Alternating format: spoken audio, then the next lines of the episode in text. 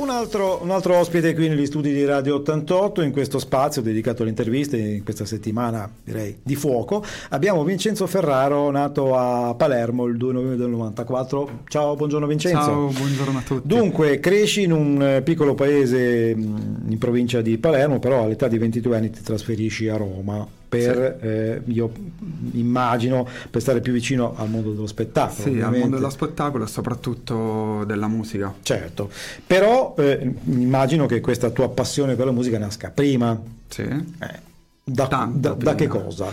Nasce... Casualmente oppure? No, dalla presenza di un pianoforte a casa. Ah, quindi qualcuno... Sì, studia, mia madre studiava ecco, pianoforte, immaginavo. quindi alla passione del pianoforte poi è nato il canto. Il canto. E, ehm, da questo tuo trasferimento a Roma cosa inizi a fare poi? Subito mi sono trasferito appunto per avvicinarmi al mondo dello spettacolo e della musica, ma dopo qualche periodo c'è stato il Covid, quindi c'è stata la eh chiusura certo, totale. È vero.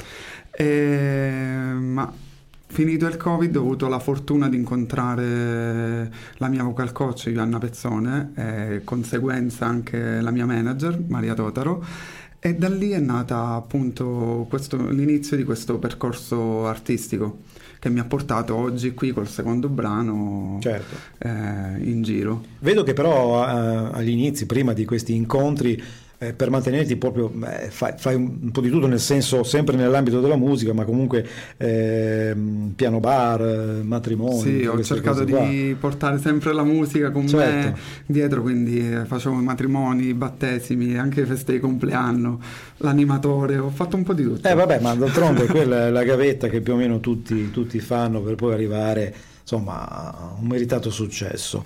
E, ehm, quindi dicevamo nel periodo successivo poi partecipi anche a, a qualche concorso? Sì, diversi concorsi, diversi anche concorsi. perché la voglia di stare sul palco era sempre tanta, certo. poi da, regala sempre emozioni diverse, quindi stare su un palco poi per noi artisti, per noi eh è qualcosa di importante. Lo credo, assolutamente.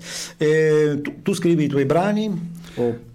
Ho scritto qualcosa in passato, però no, attualmente no. non mi sento pronto per uh, poter cantare qualcosa mio, troppo acerbo, troppo... Sì, beh, certo. Troppo, eh, ci vuole tanto. Ci, ci, vuole, ci vuole, tanto. Eh, poi ci vuole anche quel momento giusto, secondo me, perché lo sappiamo che eh, ogni brano eh, rappresenta un qualcosa di, da parte di chi lo scrive, di un, di un vissuto, una, sì, qualcosa, qualcosa che, che, sia dentro, che si vive intimo. in quel momento. Molti dicono i momenti più tristi. Questo io non l'ho capito. Sì, non credo Però, anche per un momento allegro. Eh, ma infatti, no, beh, dipende dal brano che poi esce fuori. No? È vero Ovviamente. che è un momento triste, dalla, dalla caduta poi c'è eh, sempre. C'è se, la... Sì, però eh, io ho notato che molti dicono così, quando, quando sono tristi. Vabbè, comunque dipende sempre appunto da, dal, dal, brano che, che viene fuori. Eh, parlando di Sanremo, avrai notato che c'è qualcosa in giro per la città, eh? sì, un po'. così, un pochino. Ci sono stato giusto, a Sanremo però giusto, questo periodo c'è giusto un po' di confusione. Giusto un po' di confusione. però la, la, la domanda di rito è questa eh, tu vedi in un tuo futuro una, una, possibilità, perlomeno un tentativo di calcare quel palcoscenico? Magari, che, lo eh, spero magari.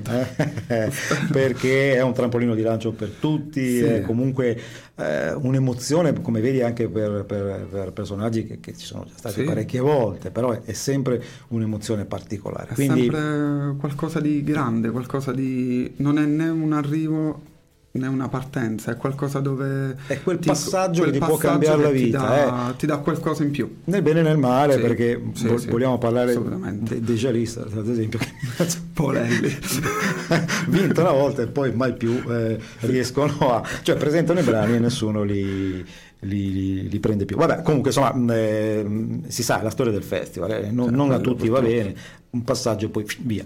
Comunque, eh, io te lo auguro, eh, insomma, in un tuo futuro di, di, di, di, poterci tentare, ci vuole tanto lavoro, ci vuole tanto impegno sì, e quello... anche quel pizzico di fortuna, credo. Sì, ci vuole un mix di tutto. Eh sì, sì, sì, sì. Bene, a conclusione di questa piacevole chiacchierata ti chiedo due cose, un saluto particolare a tutti gli ascoltatori di Radio 88 e poi lascio a te annunciare il tuo brano che andremo poi ad ascoltare. Ok. Dedico a tutti gli ascoltatori di Radio 88 di ascoltare Oro Placcato e di liberarsi mentalmente insieme al brano, in mezzo alle metafore del, di questo brano.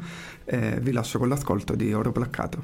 Io ti ringrazio e ti auguro una buona fortuna per il tuo futuro. Grazie, grazie, grazie, grazie a te. Radio 88 100% tua.